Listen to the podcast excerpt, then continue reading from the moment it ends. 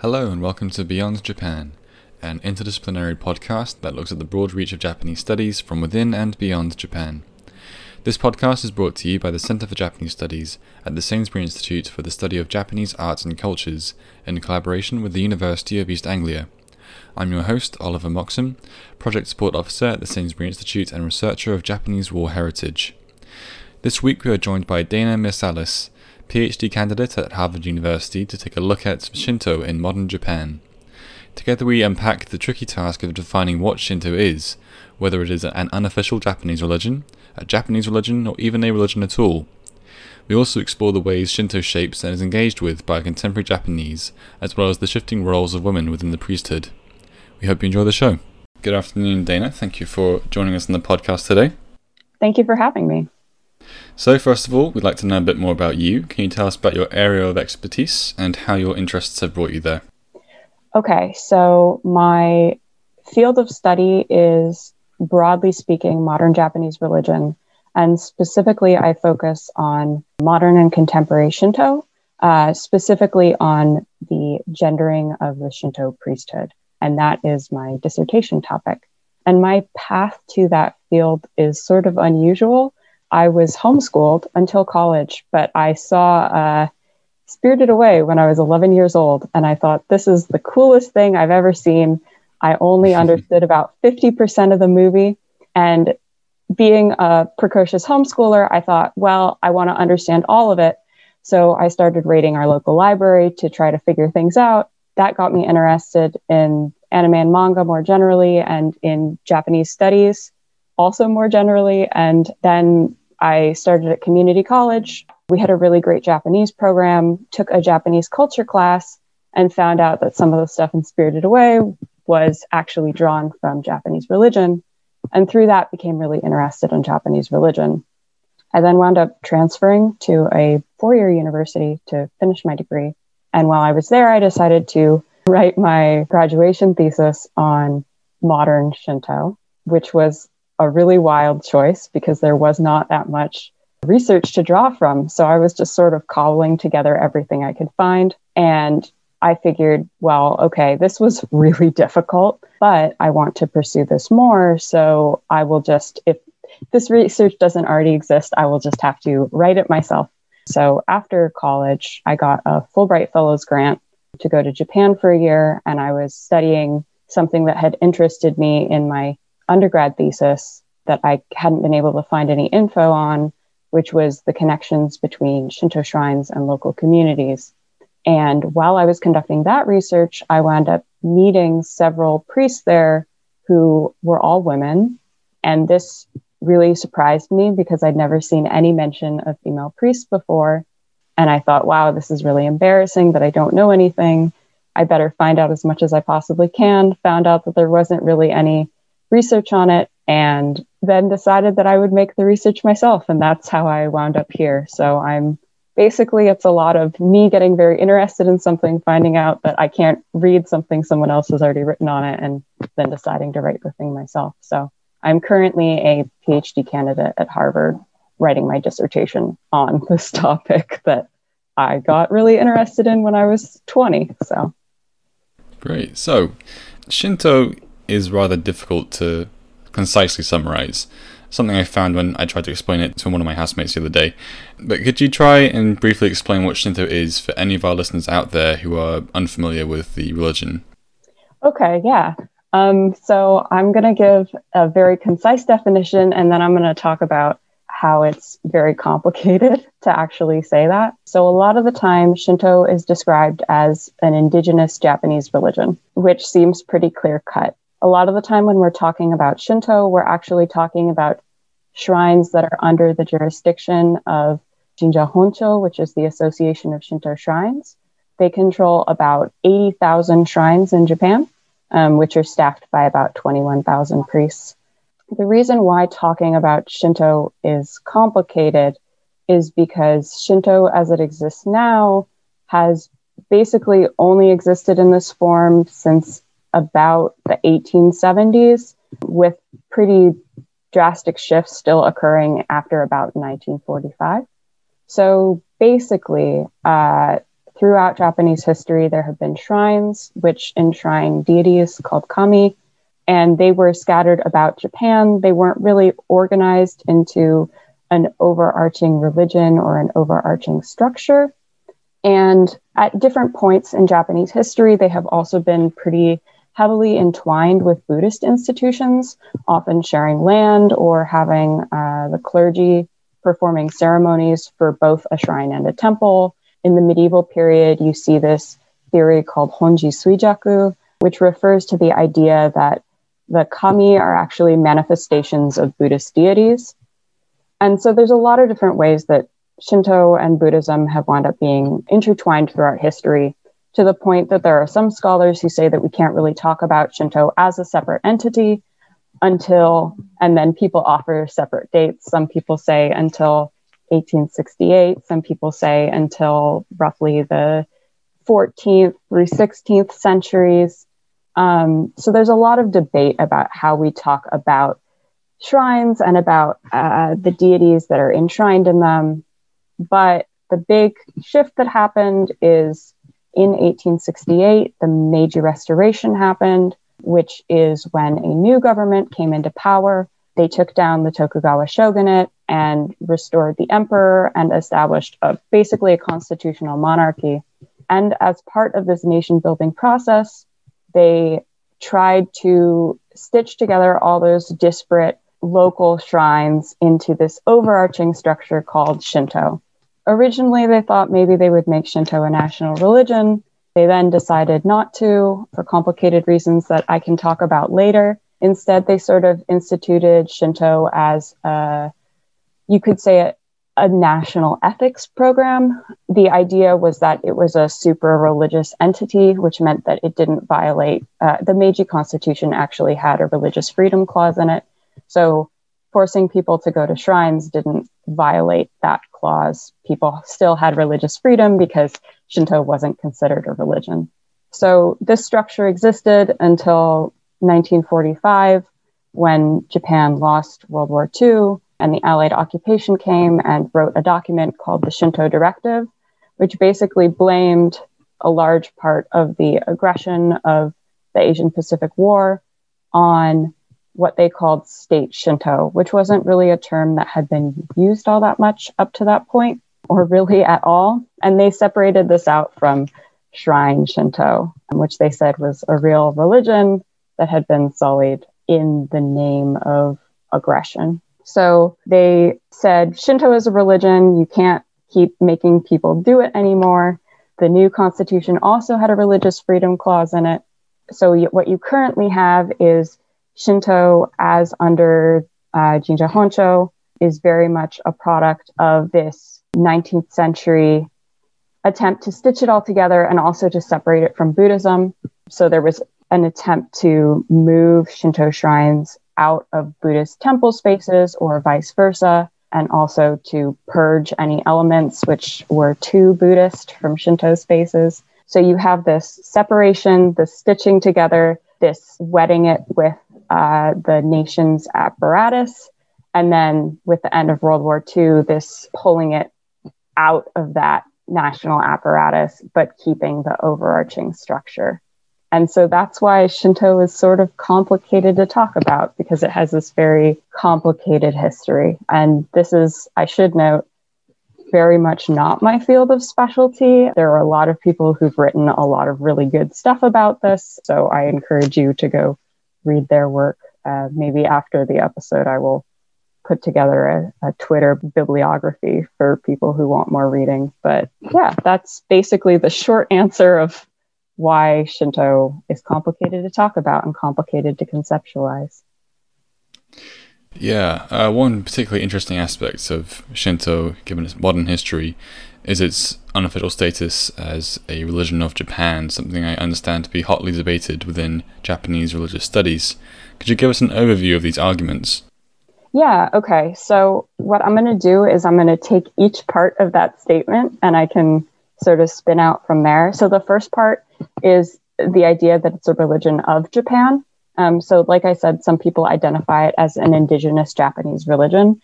This winds up getting contested because people note that elements of it are often shared in common with its neighbors in Asia, both in East Asia and in South Asia.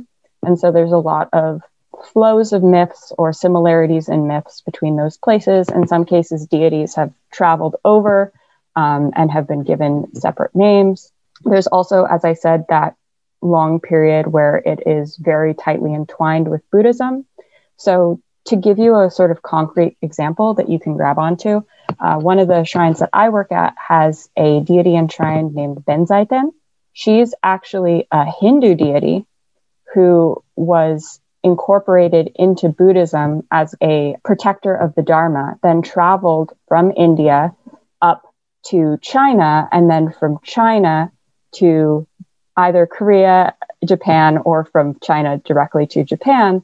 So originally a Hindu deity that then gets incorporated into Buddhism, that then gets brought to Japan, and then when the uh, that Meiji Restoration Shinbutsu the separation of Shinto and Buddhism occurred, what wound up happening was she somehow wound up on the Shinto side.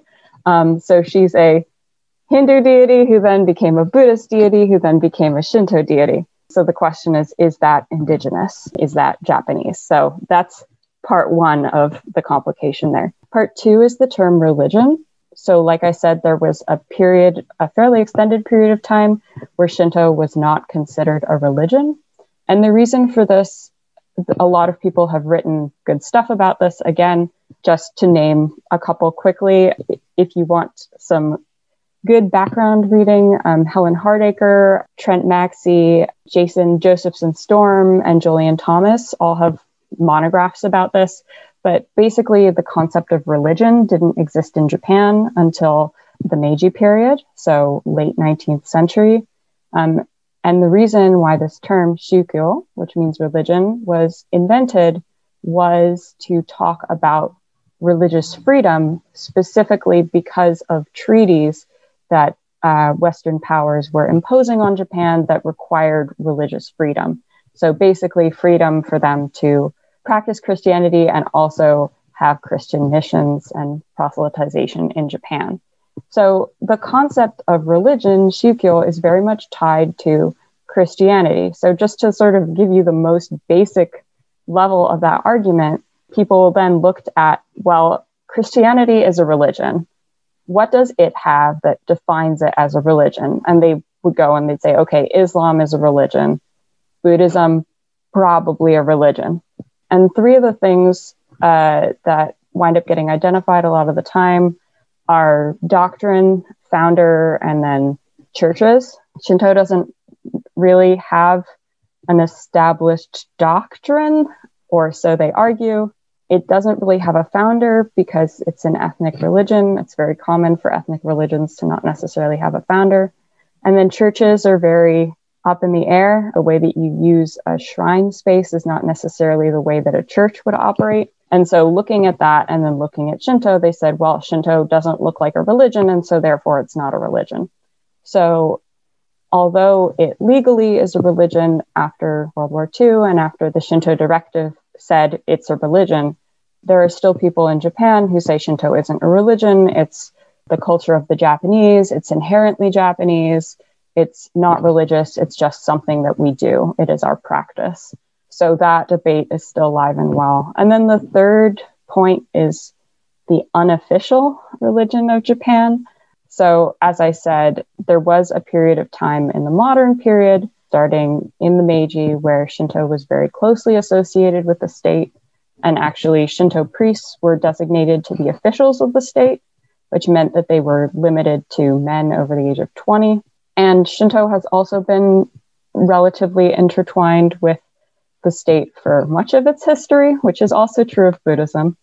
But for example, the Ise shrines, which is one of the famous shrines in Japan, is said to enshrine Amaterasu Omikami, who is the progenitor of the imperial line, according to myth. She is the sun goddess. And there are special shrines associated with the imperial family um, and with the imperial palace.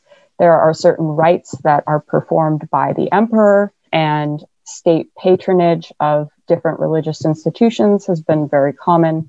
Basically since the beginning of recorded history in Japan. And so there's a lot of these very close associations as of, again, 1945. There is this both strict separation of church and state and designation of Shinto as a religion, which means that therefore it must be separated. But there's still a lot of ways that that gets complicated. Some of your listeners might know about the visits to the Yasukuni Shrine by the prime ministers, for example, which is a shrine in Tokyo that enshrines and memorializes the war dead. Or they might know about there have been a number of lawsuits about using public funds to pay for Shinto ceremonies, for example, paying for a ground purification ceremony before a municipal building is built. Is that a violation of the separation of church and state?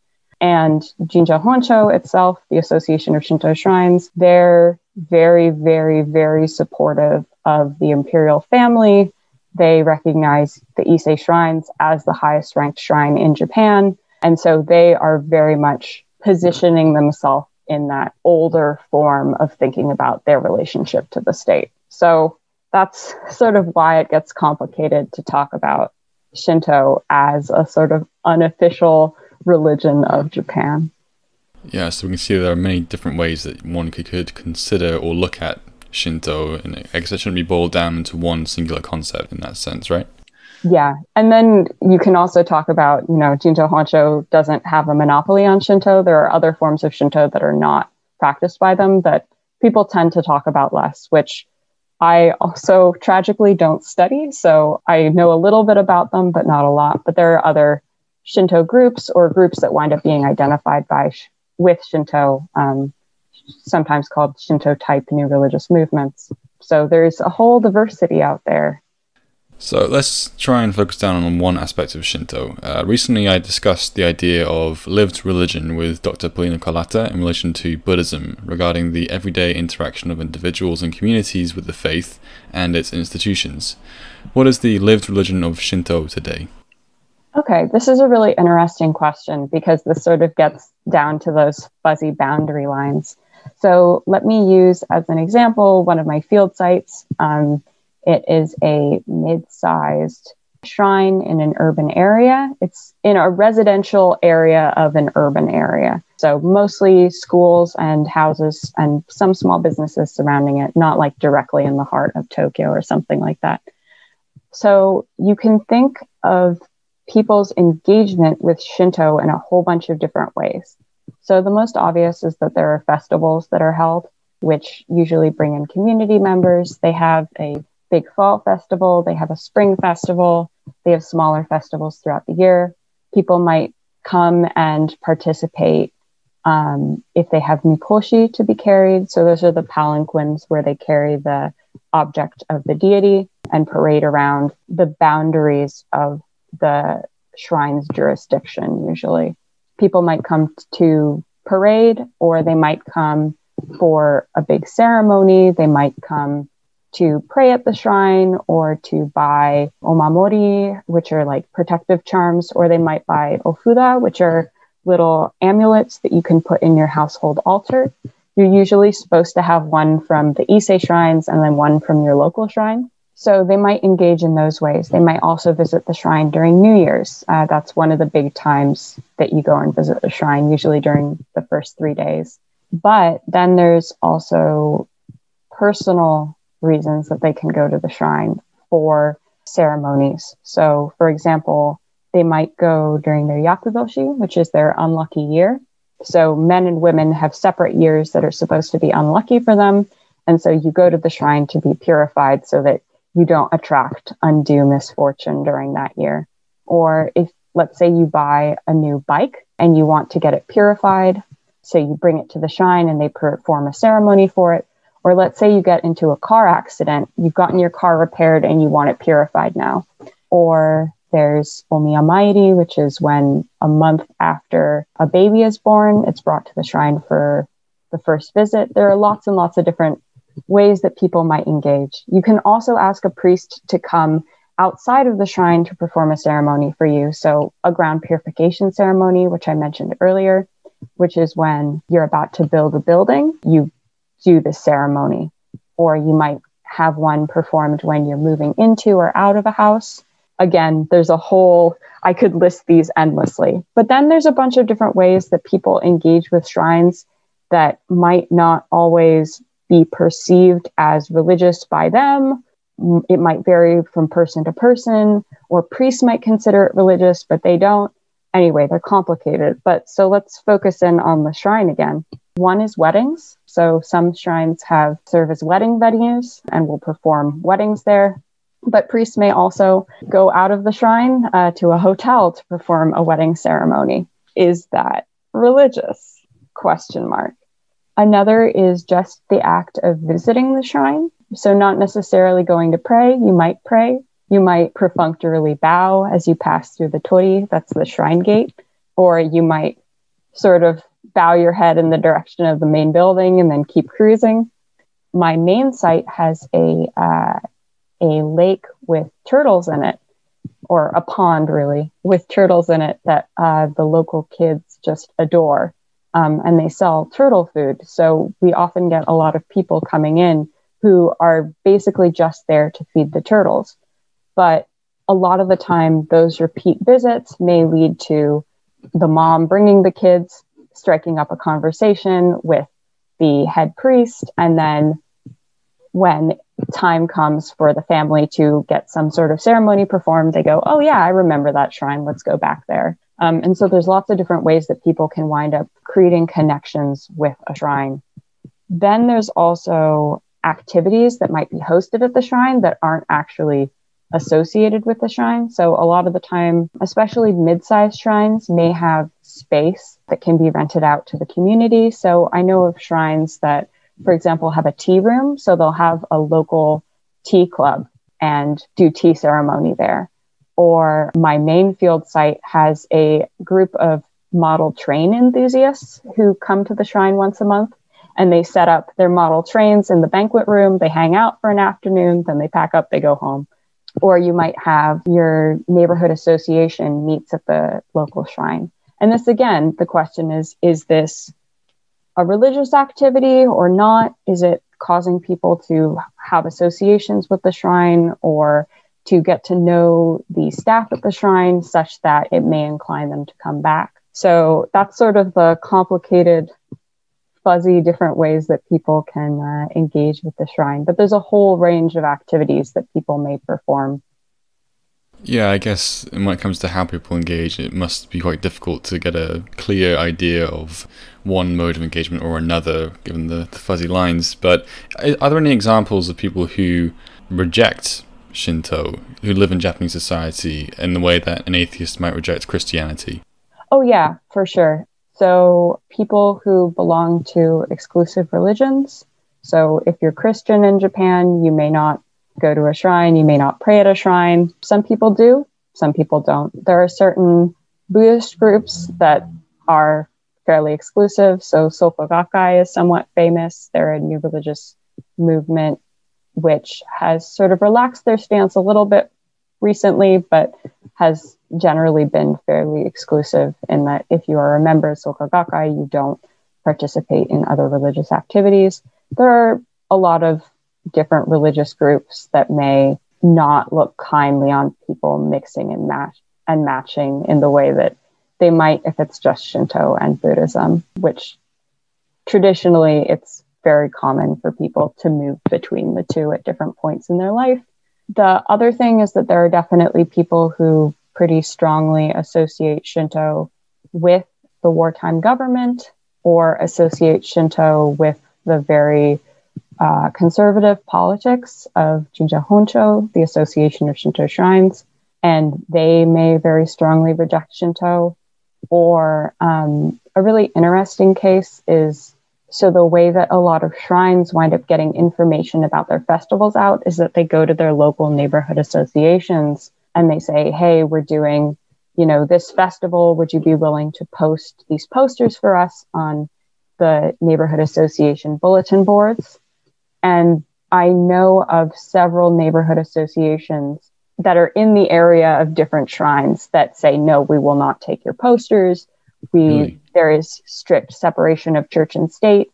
If we post anything religious on those boards, it is a violation of our religious freedom. So, my main site, I actually made a map of all the different neighborhoods that are associated with the shrine and went through with the head priest and figured out the different orientations of each neighborhood association. And there were a couple that she said, yeah, we don't send them anything because in this area, there's a lot of people that are affiliated with this particular church and they've gotten mad at us in the past. And so we don't want to bother them. And then in this area, you know, the current president of the neighborhood association has specifically said, don't send us anything. And so we were respecting his wishes. Wow, fascinating. So, a key area of your research is the role of women in Shinto following the end of the Asia Pacific War in 1945. How has the role of women within Shinto changed throughout its modern history? Okay, so to understand what's going on in the modern period, we have to actually go back a little bit. So, women have been serving in shrines basically since we've had a written record. Um, and they've served different roles as ritualists um, they're usually female specific roles, so they'll have different names than the male roles. Kodaira Mika has a whole book on this uh, if you read Japanese, which I highly recommend. But all of that changed again with the Meiji Restoration. So in 1871, because Shinto priests were designated government officials, the priesthood was limited to men over the age of 20. Um, and hereditary shrine lineages were eliminated. Uh, that actually wasn't super successful. Um, currently, a lot of shrines still, it's about 85% of shrines still pass father to child or parent to child now. But there was this restriction, which meant that women were basically ejected from shrines serving in a priestly capacity. And there were a couple of petitions in the 1920s and 1930s to allow women back into the priesthood, but nothing really changed until after the end of World War II, when the newly formed Jinja Honcho let first women into the priesthood in positions below head priest in 1946, and then in the position of head priest in 1947. So in 1947, women could serve any role in the priesthood. And the number of men in the priesthood actually peaked in 2000 and has been declining ever since. And the number of women in the priesthood has continued to increase every year. And they currently make up about 16% of the priesthood and are projected to make up an even larger percentage in the not too distant future. So, a bunch of sort of interesting things come out of this. But what I wind up studying is the way that role of priest has wound up being gendered. So you have this sort of theoretically gender neutral role. Priest isn't necessarily a gendered category, but often the way that you see them talked about is as female priests or as priests with male in parentheses there. So if you look at the documents that are first talking about women being let into the priesthood in the 1940s, they say that they were let in for two reasons, which is to open the way for the widows of priests who died in the war. So the idea is that if the husband dies, the wife will be able to take over until her son comes of age and is able to take over the shrine. But then the second reason is that they list as gender equality, which winds up being dropped pretty quickly from the rhetoric put out by the Association of Shinto Shrines, Jinja Honcho, starting at about the 1950s. Um, so if you look at the way that they're talked about now, they're pretty exclusively talked about by Jinja Honcho as a way to solve demographic shifts that are happening in Shinto. The problem is there aren't enough people to take over shrines because being a priest doesn't pay particularly well. It takes a fairly extended period of certification. You have to have two uninterrupted 30 day training courses. And it also tends to, as I said, mostly be hereditary, so passed from parent to child, which means that if you think about demographic shifts that are happening in Japan, which I know you've already had an episode about, but because of the declining birth rate, there are fewer choices of children who you can have take over, or you might have no children who you can have take over. So the argument is that now we need female priests because they're here to offset a failing male labor force.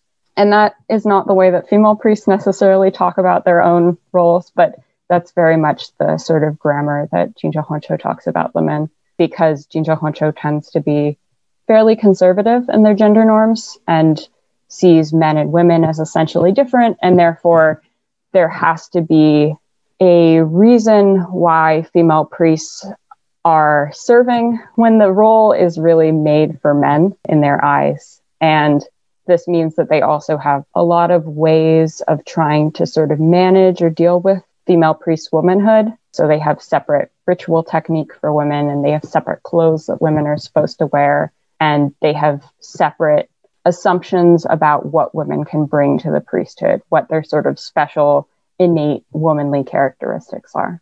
So that is a shortish answer.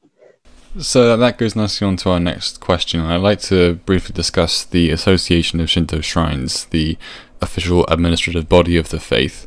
What is the relationship between the regulations and rhetoric of the association and how Shinto is practiced within shrines? Okay, so in order to understand this, first of all, Jinja Honcho is an umbrella organization and they do send representatives usually to the biggest festival of the year. It's called the Reisai. Uh, so they will have someone there to basically present an offering on behalf of Jinja Honcho. Otherwise, their engagement with individual shrines really, really varies a lot depending. So a lot of the shrines I study are mid-sized or small. So we're not talking about like Ise Shrine or like Meiji Shrine in Tokyo or any of the sort of big name tourist destinations that a lot of people will be going to. A lot of the time, these are small neighborhood shrines. They might have a couple of buildings, they might have one or two priests serving. They probably aren't serving full time. Also, a lot of the time, the people I'm talking to did not necessarily graduate from one of the Shinto universities. So there are different ways to get your certification within the priesthood you can get the equivalent of a bachelor's degree from a Shinto University. So there's Kokugakuin in uh, Tokyo and Kogakkan in Ise.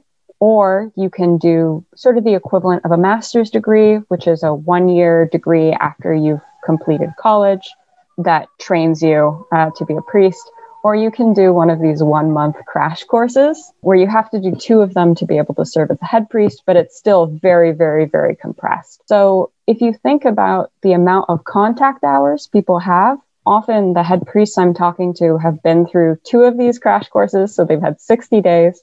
They tend to have very strong memories of the courses on ritual technique because that's something that they use every day and also because they're incredibly intense. You're doing ritual technique basically like three or four times for eight hours. so you have to memorize things really, really quickly. Um, people have pretty incredible stories about this. But you might only be studying, let's say you're studying the Kojiki, which is one of the oldest documents in Japan. It's a collection of myths, which is often sort of referred to as a founding text of Shinto, or an important text of Shinto at least maybe you only study the Kojiki for like two days. and then you leave and immediately forget all of it because you don't have to take a test on it anymore and you don't necessarily use that in your daily life as a priest. So the first issue is contact hours that people are not necessarily being trained or they're being trained in ways that are very very cram all the information in, remember it in time for the test, and then maybe let it slip out of your mind. The second problem is that since there isn't really a lot of checkup that happens, a lot of the time the people who most influence the way that you perform certain ceremonies or what you do in the shrine are actually your coworkers or the other people around you in that area. So to give you an example from my own work, I said that there are separate forms of ritual technique for men and women, and also separate vestments for male and female priests. And if you actually look at the way that that plays out in the field, for example, at my main field site, there's three priests, they're all women.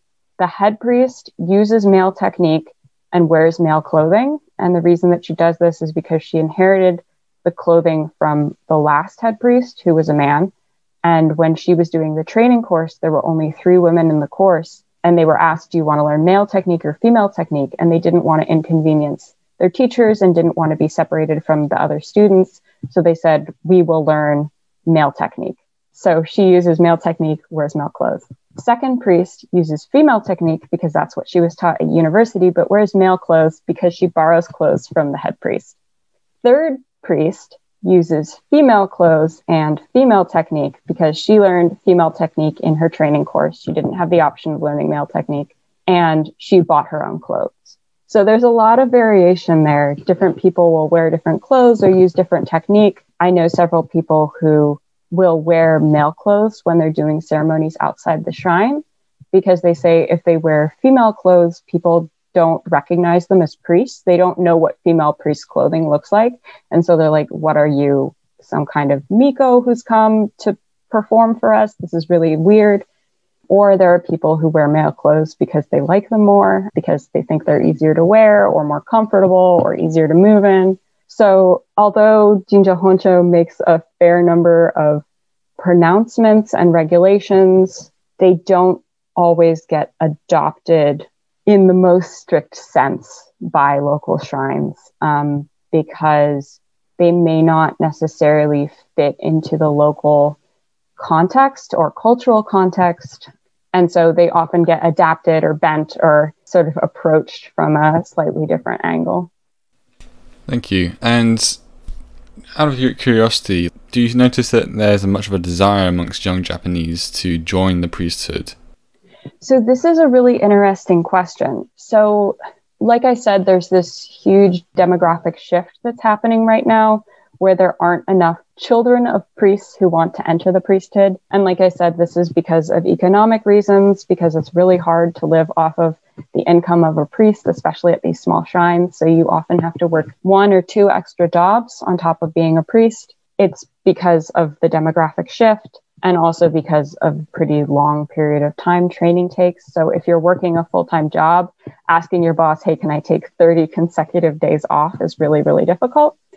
But what we are seeing is that there are a fair number of young women who aren't from shrine families who are really interested in entering the priesthood for a variety of different reasons. So they might have experience serving as a miko, sometimes called a shrine maiden, who is sort of a, an assistant at shrines and performs certain ceremonies. So they might have served as a miko in high school and become really interested in the priesthood, or there are people who enter because they're really interested in Japanese history or traditional forms of Japanese performing art, or people who just really love shrines. They've really enjoyed traveling to them. Also, a really interesting category in people I've interviewed people who have lived overseas for a period of time.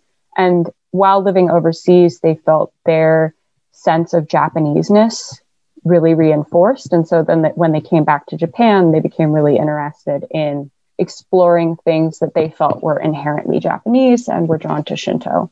So people become interested for a lot of different reasons and will often enter one of the Shinto universities, study, do very well there, and then be unable to find jobs upon graduation because the primary employer of priests who aren't from shrine families is those large shrines, the sort of Ise shrine, Meiji shrine, the big tourist destinations, and most of those shrines refuse to hire women, um, which means that you have this group of very excited, very energetic young women who are attempting to enter the priesthood, and a lot of them are being closed out.